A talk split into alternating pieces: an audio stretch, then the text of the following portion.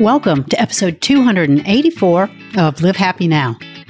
This is Paula Phelps, and this week we're going to talk about, well, the same thing everyone is talking about elections. If you've been feeling a bit more stressed or anxious lately, you aren't alone. A new study by the American Psychological Association finds that this election is a significant source of stress for some 70% of Americans. The term election stress disorder was coined in 2016 by psychologist and author Steven Stosny. It identifies a condition of anxiety and distress people were feeling. Now, the intensity of the current election has led to many people feeling overwhelmed by election stress disorder. So, this week, we're talking to Erin Wiley, a clinical psychotherapist and executive director of the Willow Center in Toledo, Ohio. Erin's here to explain how election stress disorder affects us and how we can avoid it. Erin, welcome back to Live Happy Now. It's such a pleasure to have you back on the show. Yes, I'm super excited to be here again. Election stress disorder is something that I've been reading a lot about, hearing a lot about. And so it seemed like something we need to talk about. And you popped into my head as the person who really could deal with it. So I wanted to know, first of all, what is election stress disorder? Well, it's when you're having some pervasive symptoms where they last over time. It's not something where you have like a bad day or you're just like frustrated. It's when you start to have symptoms that echo or mirror depression, anxiety, PTSD, and you're noticing it affecting your life in significant ways. Things like having trouble concentrating at work, not wanting to hang out with friends, wanting to sleep more than usual, not being able to sleep, having an increased appetite usually for junky foods that make you feel better or feeling so sick to your stomach and stressed that you can't eat at all. Those are a handful of things that people might experience.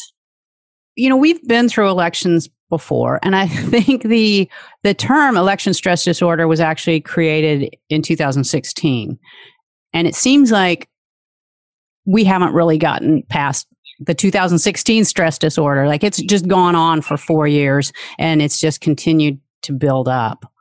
For um, sure. I mean, I remember after the last election, I called off work and canceled all my patients the next day and was going to stay home. And then my friend took me out for a massage. And I think we all just walked around like a bunch of zombies. Yeah. and we've been doing that since. mm-hmm, for real. Mm-hmm.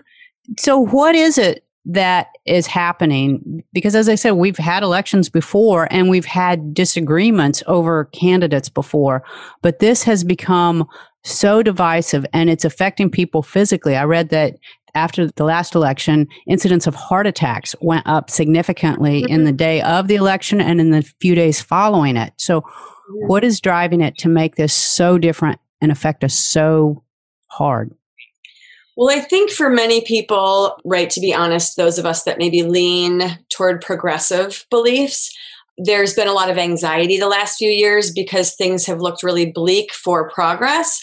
And that causes a lot of anxiety, mostly feeling powerless I mean, one of the surest ways to induce depression is to leave someone feeling like they have absolutely no power and that they're a victim.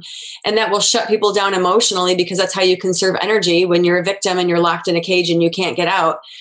You stop fighting at some point and you just sit there and take it which they had, you know, great studies in the 60s and 70s that they did with dogs in particular, Martin Seligman, where he showed, yeah, if you feel like you are stuck, you just emotionally shut down. It's like an emotional hibernation.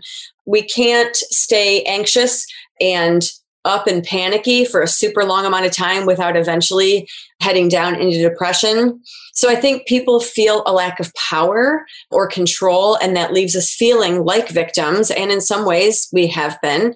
And that is a terrible place to be. It is. And I know so many, I think it'd be easier to say, I don't know anyone who's not suffering from this uh, at some level. Mm-hmm. And well, yeah, let's. I mean, to be fair, my um, more conservative parents, I'm sure, are super stressed out because they're getting a real beating from all their kids who won't leave them alone. Like, neither side is happy right now. Neither side is doing well. Right. Right. And that's what I've noticed. Yeah, that that even my conservative friends are their level of anxiety is so high. And it brings about this trash talking, which I'm not a trash talker. I didn't do sports. I never got into that kind of thing. So the trash talking that goes on, even when they're doing it with a thin veneer of a smile, oh, yeah. affecting people. Oh yeah, I just opened Facebook a little bit ago just to, you know, check in, see what's going on. And boy, is there an ugly fight going on on one of the nicest girls that I know Facebook page because you know, everybody's putting their political beliefs out there and then you bait people and then the angry people or people who disagree take your bait and they start fighting. And then typically it seems like some people that's what they want or they want they want to show people what they believe. And so they're willing to fight. It just is so ugly and a giant waste of time i think because as most of us know that's emotional and we're not changing anyone's minds doing that. It doesn't work. So I just think it leads to more stress and frustration. I even, I mean, here's a, a pro tip from a therapist. I was just looking through her page, reading it, and getting so mad, and then wanting to either like or not like certain comments to like, you know, join the fight and like gang up and like show who which side has more power. And A, as someone who owns my own business, I try to refrain from that because I know people who are emotionally dysregulated will look up businesses and business owners and slam them on Google. So I try to avoid that as a professional, but also more importantly, just as an, a person and an emotional human being, which we all are, I might have even said out loud to myself, get out of this, get out back up, get out. Because it is pointless. All it does is raise your blood pressure, constrict your arteries. Like you said, heart attack symptoms. It is not healthy or good. So we all get sucked into those because the emotion, we just feel so passionately about these issues. Mm-hmm. And so, and when you get that emotional, it's hard to think with your rational brain. And so I have to sometimes say to myself out loud, I say, okay, you're done, shut it down, done. well, how do you unplug from that noise and that conflict because we've got another problem I want to talk to you about, which is COVID 19 and all the lockdowns. So, for so many people, that social media is the way that we're staying connected. So, it's like you yep. want to stay connected with your friends and family, but then you end up getting mad and having all this stress as a result. So, how do you manage all that? That's a great question. So, one thing that I do before I get on social media is I take a moment to be mindful and I like say to myself, okay, what is your intent? And sometimes it's very specific, like I need to check my messages because people will message me in town when they're looking for a therapist. In other ones, I'm going to send a picture to my sister of one of my kids. So before I get on, because man, you get in there and it's like do do do do do do do do do crap happening all over, and you there's like lights and flickering, blinking, and colors and noises. Social media is designed to keep us hooked in, so it's high stimulation. And from the second I open Facebook, I want to scroll and I see someone says something and I want to read what people are saying. It is almost like you're putting on protection and then you're running into like a burning building. Like, what is my point? um, and so I make a decision of what I'm doing. I suppose you could also probably set a timer for yourself so that your phone or something buzzes and you remember your original intention because often we get sidetracked. But I go in and I try to get the thing done and then get out of there. So if you're trying to connect with someone, instead of scrolling, scrolling, scrolling endlessly and then getting sucked into wormholes, go find your person, send them a message, look at their page, and get out. Mm-hmm. I've seen people who post things like, if you don't agree with XYZ, then just unfriend me now. What is that doing to us?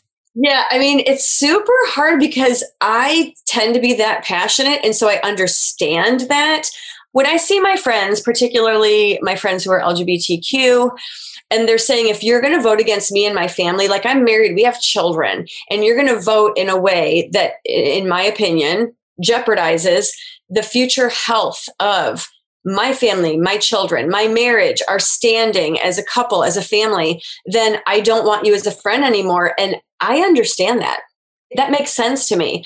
I guess, you know, if we were going to go so far as to stretch ourselves ultimately to the other side and to consider that point of view, I think we have to understand that people who vote differently than we do sincerely believe, like, no one's voting because they're going to try to ruin America. Right. Or because they want to hurt people. They really believe that whatever the platform of their candidate is, that it is better for most people, if not everyone, definitely for them. But I really do think that they believe it's the best way. And it is hard when it feels like it's not right. We're not talking about like whether we think the downtown should be repaved and had the parking made different. like we're talking about big issues Right. like women's rights to control their body and certainly LGBTQ issues, amongst others, immigration, just things that people feel are human rights. And so it does make sense to me that people say that. I think one of the things we risk is losing touch completely with anyone from the other side and then you end up like living in a box where it's just you and your people and you're all you know patting each other on the back for believing all the good and right stuff as i've often thought to myself even if this country was so divided that we went ahead and split it down the middle and we said whether whatever like north and south east and west. We just said people who'd lean more progressive be on this half and people who are more conservative you be on this half. Immediately what would happen with both halves are you'd have progressive conservatives and conservative conservatives and progressive liberals and conservative liberals and it would happen again. Because that is just how things are. It's a spectrum and people want to take sides. America's huge into sports. And so people are obsessed with being on teams i think. We grow up encouraging people to cheer and fight for their side and be on divisive teams. And then it comes to this politically and we all go this is so unhealthy. And i think this is what you bred your children for. Like, yeah, we're we're ready for the fight. You know, for sure for sure So, how do you have political conversations? How do you have those kind of conversations without it turning into a you have to listen to me Mhm. tell you how wrong you are and talk about it on a more like on a value based level? Is that even possible at this point? Sure. I mean, the first thing would be you have to decide if it's someone you can actually engage with. If someone is so emotionally dysregulated that they're furious and hysterical and they want to name call and like you can't reason with someone who's not in an emotionally balanced place. If it's friends and family, I also think you have to decide if that how important is it to you to bring that up. Like if it's super important enough for you to not have a relationship with those people, then is it worth engaging in debates with those people? Most of us still have relationships with our family, in which case you have to decide do you want to debate politics with them or not? Because no one is changing anyone's mind. like it just isn't happening right now. Right. Um, I would say that if it makes you uncomfortable and you don't want to have the discussion, you either set a boundary up front and say, okay, we're coming to Thanksgiving or we're going to do Zoom Christmas. But like as soon as it gets political, I'm going to shut it down. And if people keep engaging, like I'm not sticking around, FYI, just making my thoughts known on where I stand on this. And then, you know, you have to follow through. If it gets that way, then get out. If that's what you think is healthiest for you. So I think it's about setting some boundaries and letting people know where you stand and enforcing them because it's hard to set boundaries, but it's also hard to enforce them. The reason we have trouble setting boundaries is because we try to be nice and we try to be accommodating and we want to let people talk and we don't want to upset people and we hate conflict. But inevitably, setting a boundary, especially if you're someone who doesn't typically or hasn't before, will create conflict because people are used to you not having boundaries and they will not like the fact that they cannot continue their behavior. hmm So, letting people know where you stand. If you do want to engage, on the other hand, with someone in political discourse and you feel like it could be productive, or you really sincerely not only want to make your point heard, because we all do, but you want to genuinely understand without shaming a person why they believe what they believe, then I think the first thing is to like come to it in a way where you decide you're going to be emotionally regulated and you're going to try to not engage in the emotional part of it and that you're going to try to keep it factual. That's difficult, but not impossible. The imagine imagination exercise that I do in my head, like the visualization is I imagine that I'm in my normal regular body and everything's like color like normal but then i will step to the side of myself and imagine i'm in an old black and white movie like an old timey reporter and i'll take notes i'll just listen like i'm just factually taking notes because that's almost what you have to do is completely get out of yourself and just listen to what they're saying because if you process it it can make you emotional. So I just like make a list of what they're saying. If they say they believe this is best for these reasons and this has been their experience, you just list it and then step back in yourself and you validate it. And you say, So you believe that this legislation would be bad for people because XYZ. And so that leads you to feel like this is the better candidate because you feel like they'll represent your viewpoint better. And you just validate it back but that is not easy. That I was going to say that I love that exercise and I love the visual that that gives of stepping out and taking notes. But again, that seems like something that's going to take some practice. oh, for sure. And you know, the great place to practice it is with your friends and family because they love you and you're close to them and you see them all the time. The first time I ever came up with that myself was when I was having a fight with my husband. And we are not fighters. Well, when we were young, we were, right? We don't fight often. We disagree and we say our piece and then we're done. When you're young, sometimes you just kind of can't stop engaging. So, but I have one more point.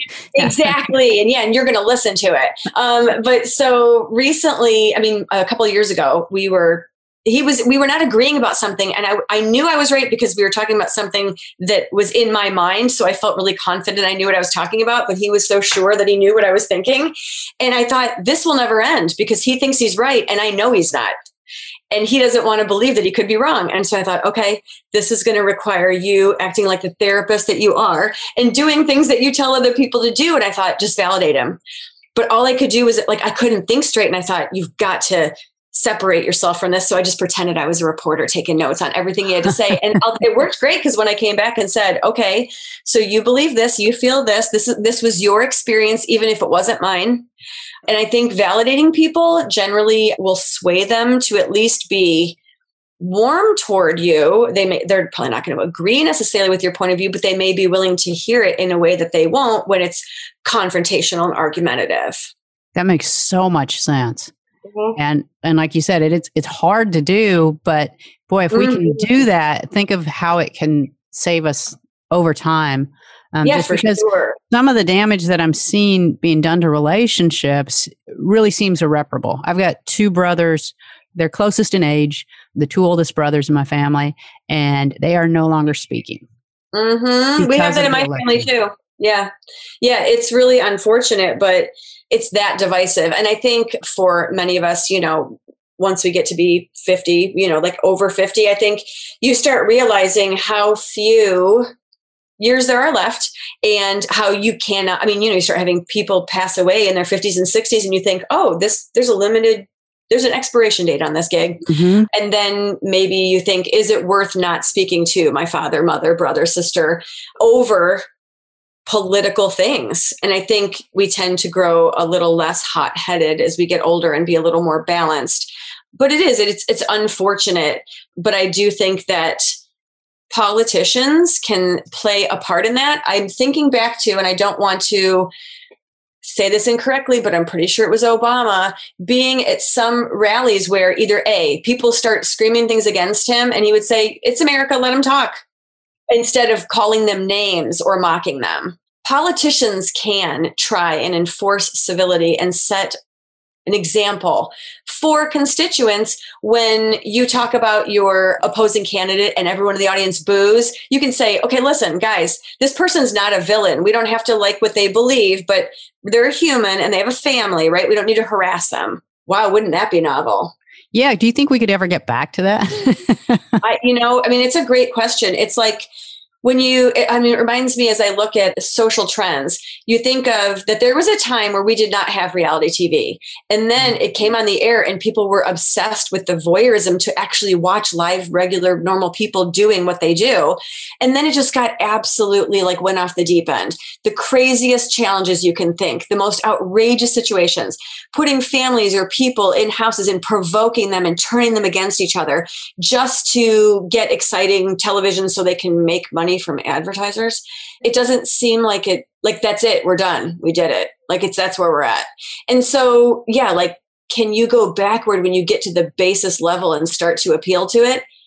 I don't know. I feel like in some ways we've definitely hit a low with how politicians act and i think most of you know exactly who i'm talking about. Um, like like someone very specific who behaves so poorly so badly so irreverently immaturely in unhealthy ways and then people see that as a role model and they feel that they can emulate and that that's an okay thing to do i would like to think that once power is wrestled back from someone in particular who is not healthy that maybe it could get better so as individuals how do we keep from getting down in that sandbox and going low. I mean, that's what's yeah, happened. is, I mean, I don't know. Let me ask you if you don't mind sharing. Like, do you struggle with that? Because I do.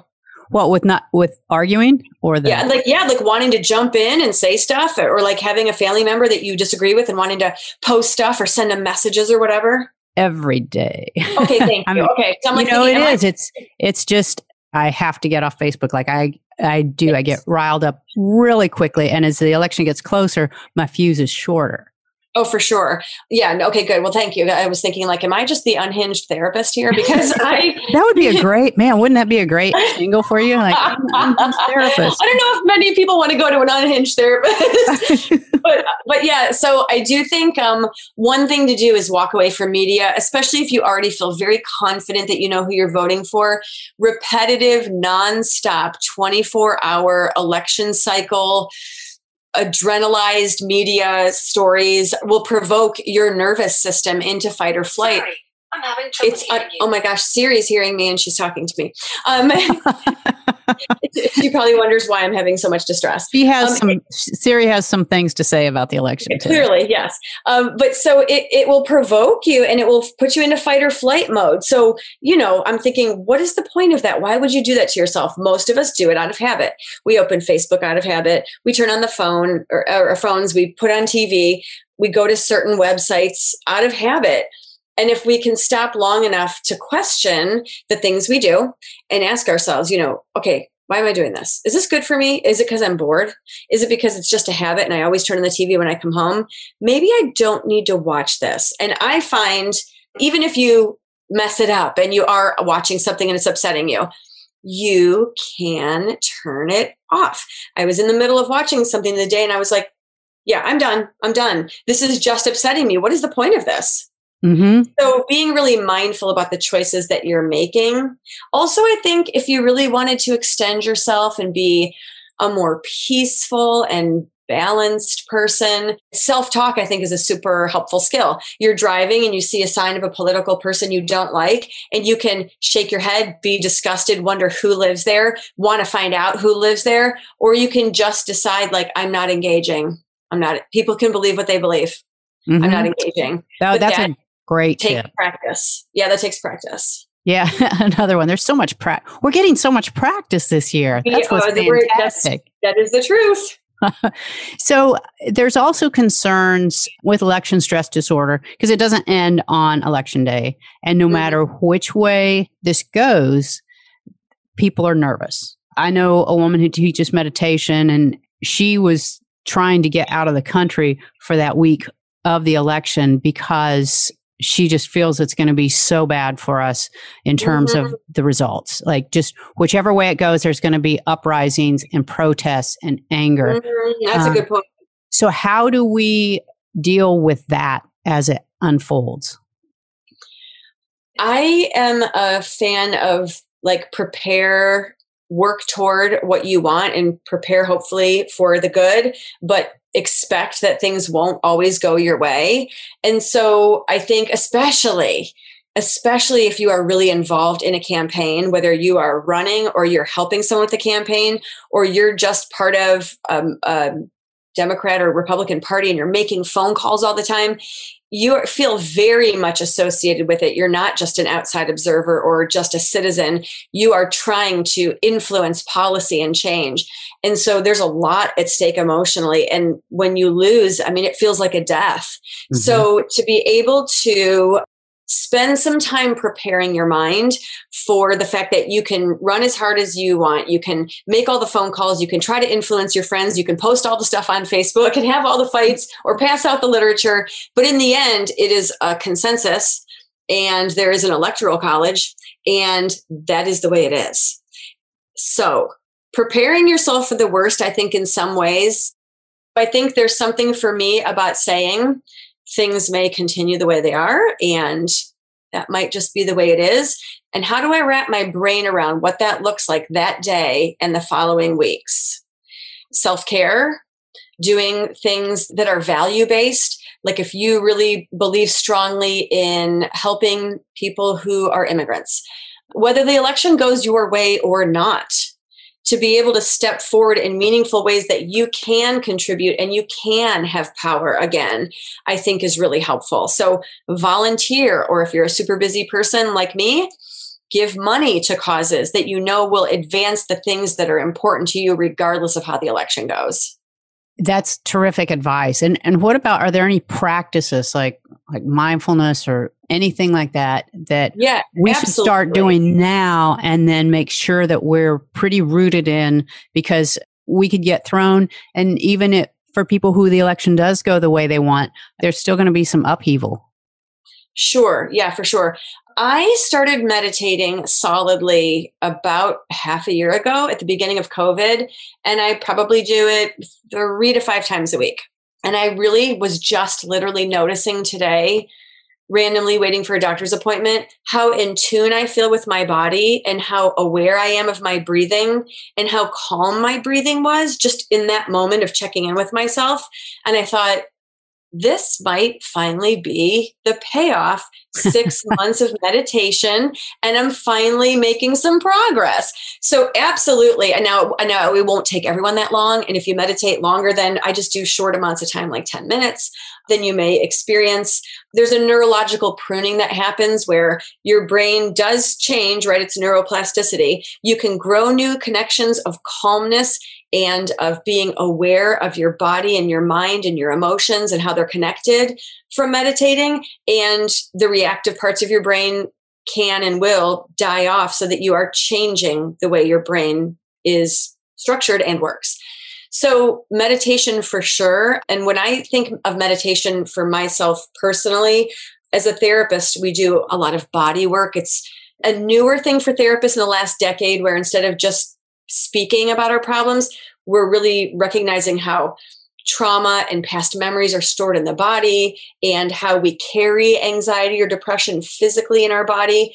And so to meditate in such a way that you expand your awareness of your physical self and pay attention to it and work on a feedback loop of I feel stressed, my shoulders are tense. What can I do to relax them?